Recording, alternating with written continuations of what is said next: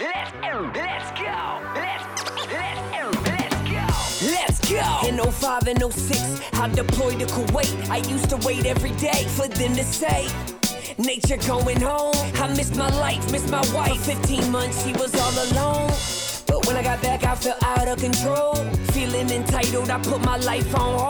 I keep on drinking, so I'm sinking in a river of liquor. Me and my wife weren't alright, I didn't reconnect with her. I had a business, insurance agent, and rental properties. But is there something bigger than this? I know there's gotta be, so I invested in myself. I started seeing coaches. Life is a camera, I fixed the lens, and now I see in focus. Now my life's unrecognizable from my life just a couple years ago. 17 plus years of marriage, it's never been better than this. And we got three kids, that's who I do it for. I'm gonna be a leader.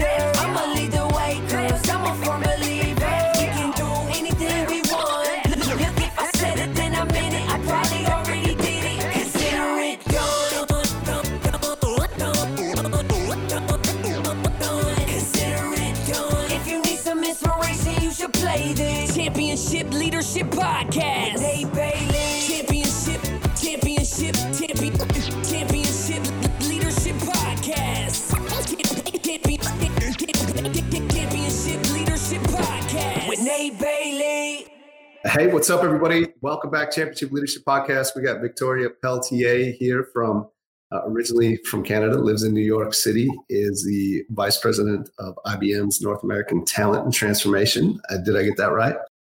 You did. Thank you. All right. I appreciate you being here, Victoria. Thank you so much. Yeah, no, this is great. Love it. Thanks very much for having me, Nate. Yeah, absolutely. Um, so, first question I do like to ask uh, all of our guests is Championship Leadership is the name of the podcast. So, what comes to mind for you? What does that mean to you when you hear Championship Leadership?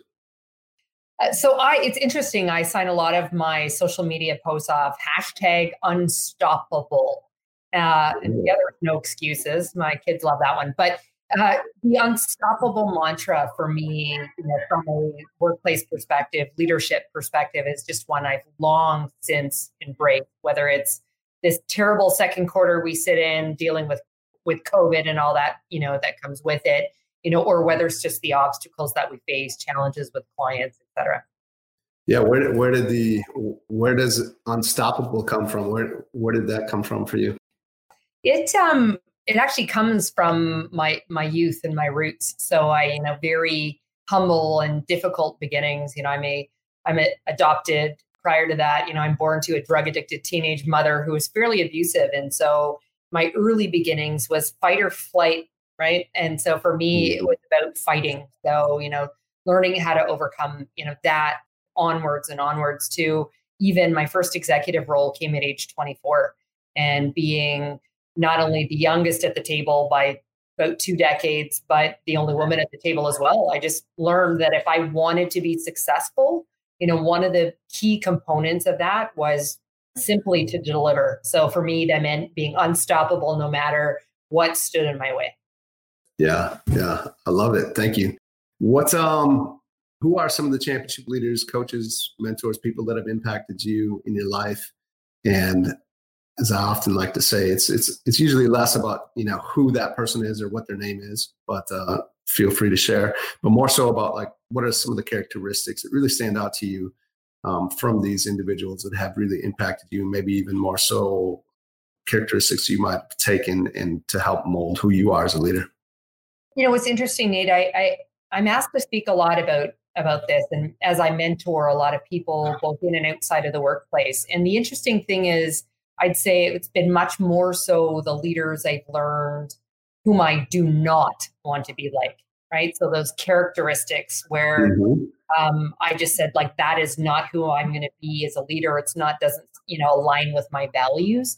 And some of those would be things like being incredibly short-sighted. You know, where I love Simon Sinek and you know you know the infinite game and the infinite game of business. There's you know we're not winning in business, right? We win it. There's certain elements of it we're, you know, we're successful at. And I've seen many leaders who were the opposite of that, right? So in their quest to be the best, you know, it meant making really myopic sort of, you know, decisions for the short term, whether it was, you know, in quarter results that had an impact on long-term client relationship uh, or you know the, the, the followership of our, our team so those were some of the, the things that I, i've seen you know that i've learned like i did not want to be like i had a leader once whom said to me and this is long before the days of brene brown and being vulnerable. But he actually said to me at one point he said you know it's oh, victoria it's okay to be vulnerable. And you know that's because maybe because of my early beginnings maybe because of being a an executive for a very large like at 5000 person team was my first exec role. And i felt the need to wear a mask and you know all business all the time not bringing my whole self and authentic self to the to the workplace and i had i'd had a less i'd had that lesson a little bit prior to this one leader saying it to me but it was just he's not the type of man you would have thought that from. He's a british stereotypically british man wouldn't talk about his emotions yet it was he who said that to me.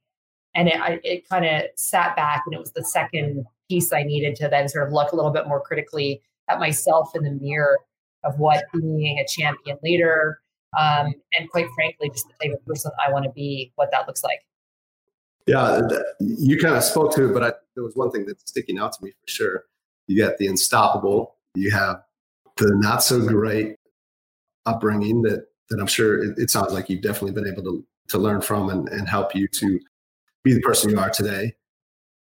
And then also the, the answer to your question is not the great leaders that I've had, but the ones that I haven't had and that and what's really stood out to me that I'm not going to do. So maybe talk more a little bit about this. I don't know. That I mean, it seems to be a little bit of a pattern there of and I think it probably is, right? Because of the the struggles that you had early on that have really mm-hmm. impacted you and who you are. Yeah, absolutely. I mean, those are, you know, what I funny. My best friend, it, you know, gave me a nickname a long time ago, the turtle, right? So really tough exterior. I can handle a lot. Um, and by the way, having grown up or in Canada, um, hockey is our national, you know, um, mm-hmm. so I am a hockey player as well. So you know, broad shoulders, comfortable out there, and so that that is who I am. And and it is the early years, but I think at some point it was also about the fact that you know you have a choice to make you know, when these obstacles come in front of you and challenges.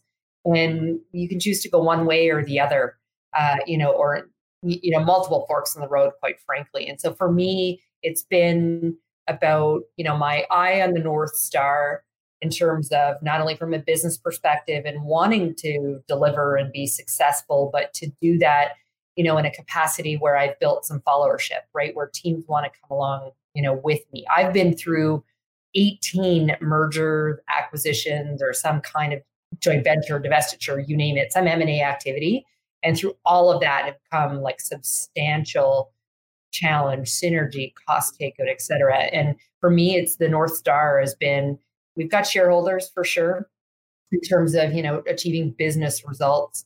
Uh, we have, you know, our, our, our employees and our clients, but at the end of the day, I also want to do the right thing.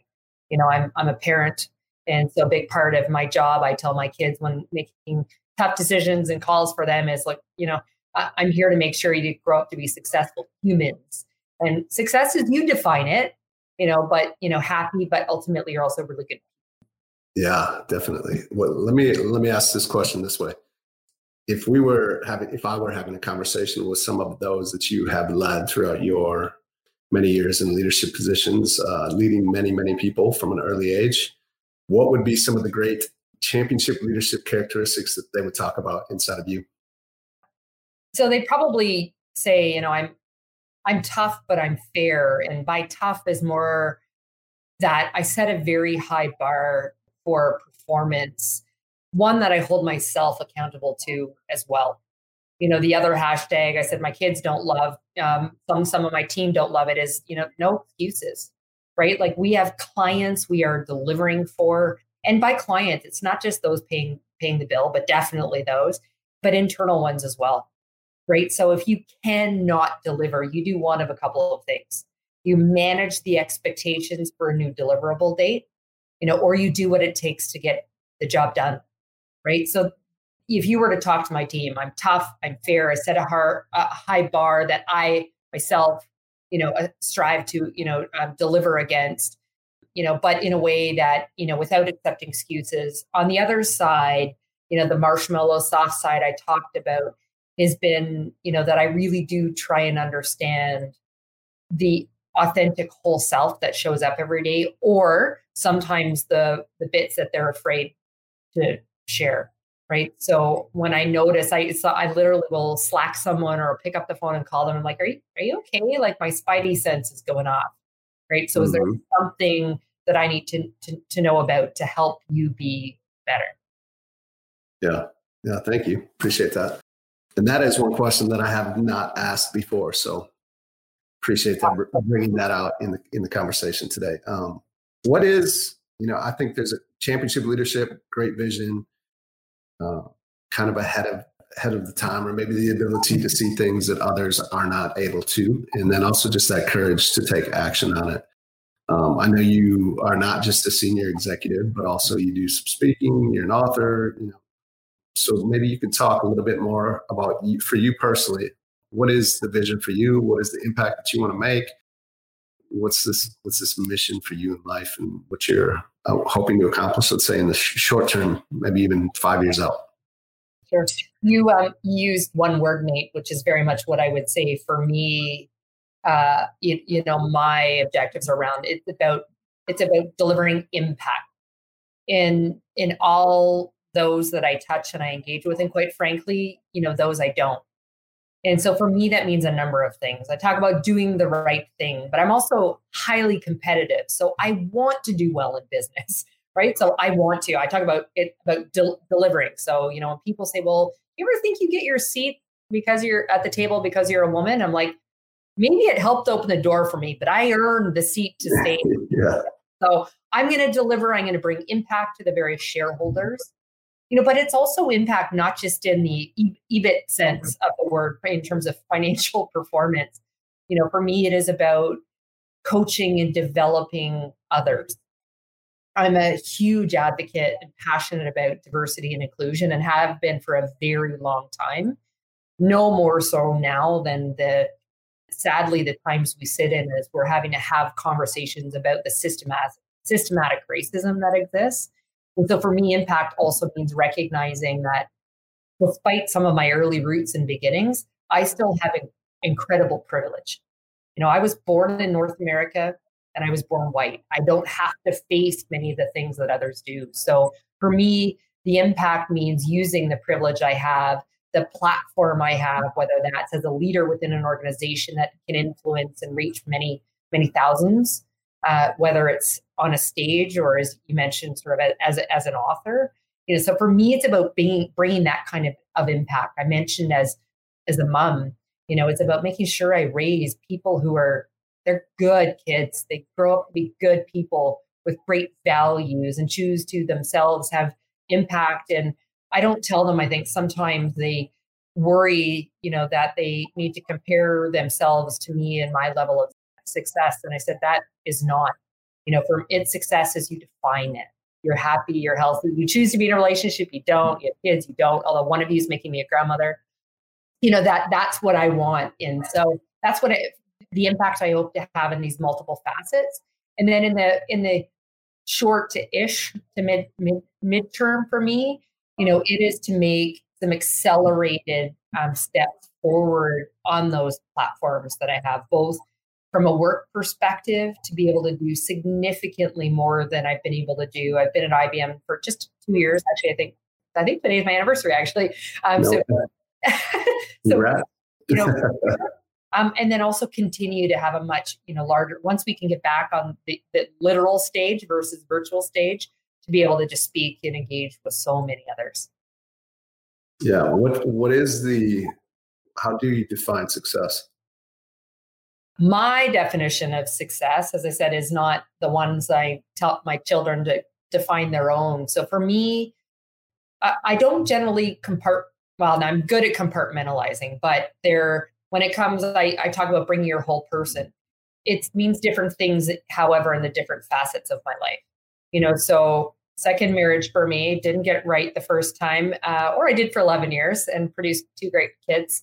Uh, you know, but you know, remarried, and so I'm in a you know, in a partnership with someone who you know, is the right person for me to be with. We're amazing during being locked down and all these months now. I can tell you, I made the right choice, right? Like, yeah.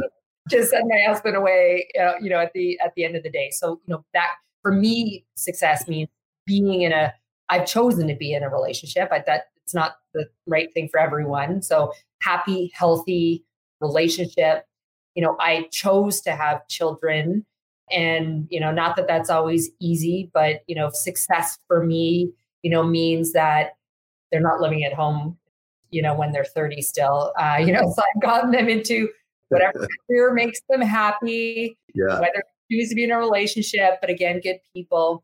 And then on stuff outside of you know work and so sorry i should say success for me in work means accelerating to higher levels either you know within our organization. It means constantly challenging myself. I, I really can't stand the status quo. So I want to be in there about transformation. So being able to continue engage and deliver value in those types of work. And then outside on kind of the adjacent pieces, success for me means, you know, giving giving back in a variety of ways, whether it's through mentoring and sponsoring others. I'm very involved in the startup community and specifically in funding female led founders, right? 4% of funding goes to uh, women, uh, less than 1% to people of color, right? So how can I help again, you know, do more? All of those, if I've been able to hear from others that I've had that impact, I've helped them raise, you know, money for their business, or quite frankly, I've lent my time to them that has enabled them to move forward. That that's success. So, what about physically? I know oh. you uh, you're active and um, you played hockey. Uh, so yeah, what what does that look like for you? What what does success look? I think that's to me one of the most important pieces of my life. So yeah, so um, my workouts are not negotiable for me. Oh. I um, I'm a fitness fanatic for sure. So I started volleyball, basketball were my sports growing up. I actually didn't start playing hockey until I was in my 20s. Uh, okay. And then I did triathlons for a number of years switched a few years ago to doing fitness competitions. And ever since, although I'm not competing anymore, uh, I still train six days a week as, you know, heavy weight training. And so for me, like I block my calendar out first thing in the morning, you know, so no one's, you know, blocking me. I'm an early morning workout girl. So yeah. want to get to the gym, get my weight training in, shower ready, and then get off before I take my 1st mm-hmm. call. So again, not negotiable for me. So success for me will be to continue to be able to, you know, be as strong and, you know, healthy as I am today in my 40s. You know, I love it that people are shocked to learn that I have a 20 and a 16 year old. Yeah. I have a I have a fitness goal that is very different than my my husband's. Interestingly, we work out at the same time but not together. He yeah. is being as ripped as possible. He's got the eight pack, but for me, I want to be the strongest. Most definitely the strongest woman in the gym, and I'm often stronger than many of the men. So that success for me is to be able to continue to like push forward and like get new PRs constantly. Mm-hmm. Yeah, that's great. Uh, thank you. What, what is a what's a moment in your life like the I like to call it the fork in the road moments, or you know I think we have many of them, right? But what is one or two that maybe really stand out to you where had you made a different decision in that moment, you would be very different place in life. I think there's a lot of listeners, entrepreneurs, people that want to lead that they're in that moment. They kind of they know where which way they want to go, but there's a lot of resistance oftentimes to to make that choice, and it's powerful to hear others share their stories and how they dealt with that. Yeah, I from a career perspective, and so I, I should state I'm um, lifetime corporate executive, but I've also bought businesses, invest businesses, and so I've got the very entrepreneurial spirit as well that comes out um, both through the work I do inside of corp and outside. And I married a couple of those together. So there's been a couple of those moments for me. One was um, I actually had plans on going to on being a corporate lawyer. That was my goal from a you know early childhood and uh, but i worked for a bank uh, while i was in university and got promoted very quickly into a leadership role and realized i, I quite liked it I, they asked me to relocate from Western Canada, where I grew up, to move to Toronto, where I spent uh, Toronto, New York's where I've spent most of my adult life. However, and um, I came out for just an assignment, And they said, you know, Victoria, we'd really love it if you come back permanently in a role here. And so moment number one was to go, oh, like I was planning on going to law school. And I said, I guess I'll take a year off between like doing my bachelor's and going to law school. And if I, one, if I love Toronto, I'll stay in the East Coast and, um, and then maybe just switch schools there. And if not, I can always go back out west and I'll go to law school. So one, I never went to law school. I also never moved back out to Calgary in Western Canada. Two is after then spending, I think I was at the bank for close to six years. Uh, I had the opportunity to make a big, bold move. And I ran contact centers, uh, so inbound, outbound, sales, service, a variety of different things. And as a result of having been in a number of places within the bank at that point, I got recruited to go into the world of outsourcing, which is really where I sit today business to business, outsource consulting technology or services. And I remember one of my colleagues saying to me, she's like, that, you know, here we have pretty decent hours here at the bank. Benefits are good, relatively low stress. She's, and, you know, comp is good. Like, why would you leave? And I remember saying to her, Sharice, that was her name. I remember saying, Sharice, it's, but frankly, it's actually all of those reasons. You said relatively stable, mm-hmm. boring. And so I took a massive, massive opportunity. That was the stretch role that moved me into um, an executive role. I went from leading operations within a bank, which is relatively safe, you know, mm-hmm. becoming the COO and general manager for a, a privately held third party outsourcing organization where I all of a sudden had multiple functional areas that I'd never supported directly before into me.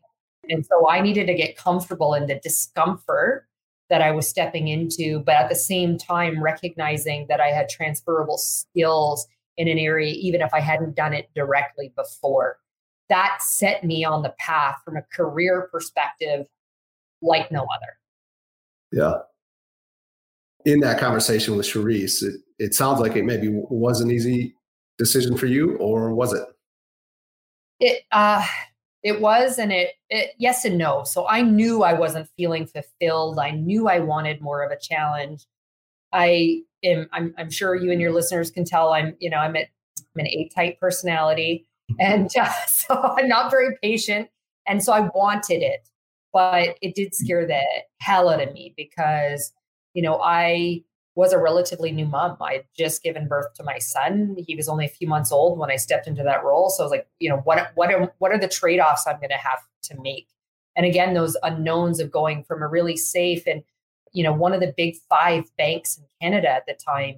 So to leave that to go again privately held organization, you know, with only so much research I could do on the leadership that I was stepping in, going to be reporting to as a new parent, all all of those dynamics. So yeah. you know, it was one where you could write the the pros and cons on a paper and the pros were pretty heavily stacked but there was a fear still that sat inside me of what it meant to you know my family by making that decision and potentially risking you know the cred i built in the organization already and trust in that or uh, to deliver there to go into something completely new yeah yeah thank you for walking through that I, do you find yourself you know, you kind of talked about it. There was definitely some, yeah, there was, I guess you could call it fear, or there was a little bit of something that you're kind of leaning into, right? You're scared, uh, maybe anxious, anxiety, whatever it is. Um, but yet you do. And I think a lot of championship leaders, successful people, they learn to be able to lean into those situations because they know that's like being in the right spot, right? And I do t- think it takes some time for people to get there. I, I wasn't always there myself, but I definitely found myself, in, you know, I, I, do the same thing. When I'm when I'm in that moment, when I have those feelings arise, I think I know that it's probably the right place for me. Has that always been there for you? Generally, yes. You know, it's interesting because if people look at my my profile and trajectory, they might think there's a it's just somewhat disjointed. And the fact is I say it, it's not. So it's not not been like this completely, you know, smooth line to where I've been at, but it always absolutely intuitively, you know, felt right for me. Uh. So as I talk, I've talked now a couple of times about change and challenge and growth and offering me that. And so, you know, my trajectory has taken me through always, you know, B2B corporate um, clients that I've served, tech consulting services, but in a variety of different industries. And so again, the applicability to like step into them and know that I'm leveraging at the end of the day, people, process, technology, that you know, they they go across all of these different places. But it was also around listening at times to again, I, I said intuitive nature. So for me, and more so as I've grown and matured, you know, does the leadership that I'm working with, do they espouse the you know the the right type of leadership themselves? Do they hold the same values and ethics? And we are we seeking the same outcomes uh, and can i work together with them? So you know it's been definitely i talked about the pros cons list and going at it you know with as much fact and data as possible but at the same time there's these other elements and so for me you know i've taken these bold moves generally feeling very strong uh, about doing it and knowing it was the right thing. What precipitated some of them were, was might have been unexpected with these 18 mergers and acquisitions I've been in. Some were, you know, quite frankly, I'd put myself at the epicenter of that, recognizing we needed to make a change, and others that might not have been exactly what I wanted. But I always knew that, you know, I could shift and find something that was likely going to land me in a better place than last. Yeah. Yeah. Thank you. One last question here as we start to wrap up. If there were one or two things that you could give the listeners that if they were to implement today would help move their life forward today, what would those be? The notion of, you know, being their own version of unstoppable, right? So that things will come up and there's going to be a choice and it's going to be hard. And I'm not going to tell anyone that it's not, um, you know, but there's a great choice they can make for themselves. And sometimes it is that balance between what do they want personally and being a little bit selfish. So that would be number one. You know, the other is a big part of where I've gotten to, both in terms of the clients I'm fortunate to serve, the team that I have, and just more broadly, a lot of it actually has to do with the network I've built. So mm-hmm. I spend a lot of time coaching and talking to people, particularly earlier in their career, definitely entrepreneurs about the value of building the network from this place of, you know, Keith Ferrazzi's books, Never Eat Alone, talked about building that network when you don't need it from a place of generosity and not greed. Right. Yeah. So I've spent a significant amount of time also just investing in relationships, not with an immediate outcome. I'm not, there's no sale I'm closing right now, but because it might lead to something later. So I'd say be unstoppable, make choices that might be hard, but persevere, but then also build a network and people around you that will help support you on that. Yeah, I love it. That's great. What are a few ways that we can um, find out more about you and, and what you're up to, social media, website? Sure. So you can. I have a personal website. You can find me at victoria-pelletier.com. Uh, you can also look me up on uh, LinkedIn. I uh, happen to be, I'll, I'll, show right up at the top. I'm IBM's number one social seller, apparently. Nice. I love it. So, yeah, we'll get that linked up too for everybody. But I really appreciate you taking some time to be with us here today, Victoria. Thank you so much. Thanks for having me. Appreciate it. Go. In 05 and 06, I deployed to Kuwait. I used to wait every day for them to say, Nature going home. I miss my life, miss my wife. 15 months, she was all alone. When I got back, I felt out of control. Feeling entitled, I put my life on hold. I keep on drinking, so I'm sinking in a river of liquor. Me and my wife weren't alright, I didn't reconnect with her. I had a business, insurance agent, and rental properties. But is there something bigger than this? I know there's gotta be, so I invested in myself. I started seeing coaches. Life is a camera, I fixed the lens, and now I see in focus. Now my life's unrecognizable from my life just a couple years ago. 17 plus years years marriage, it's never been better than this. And we got three kids, that's who I do it for. I'm called to be a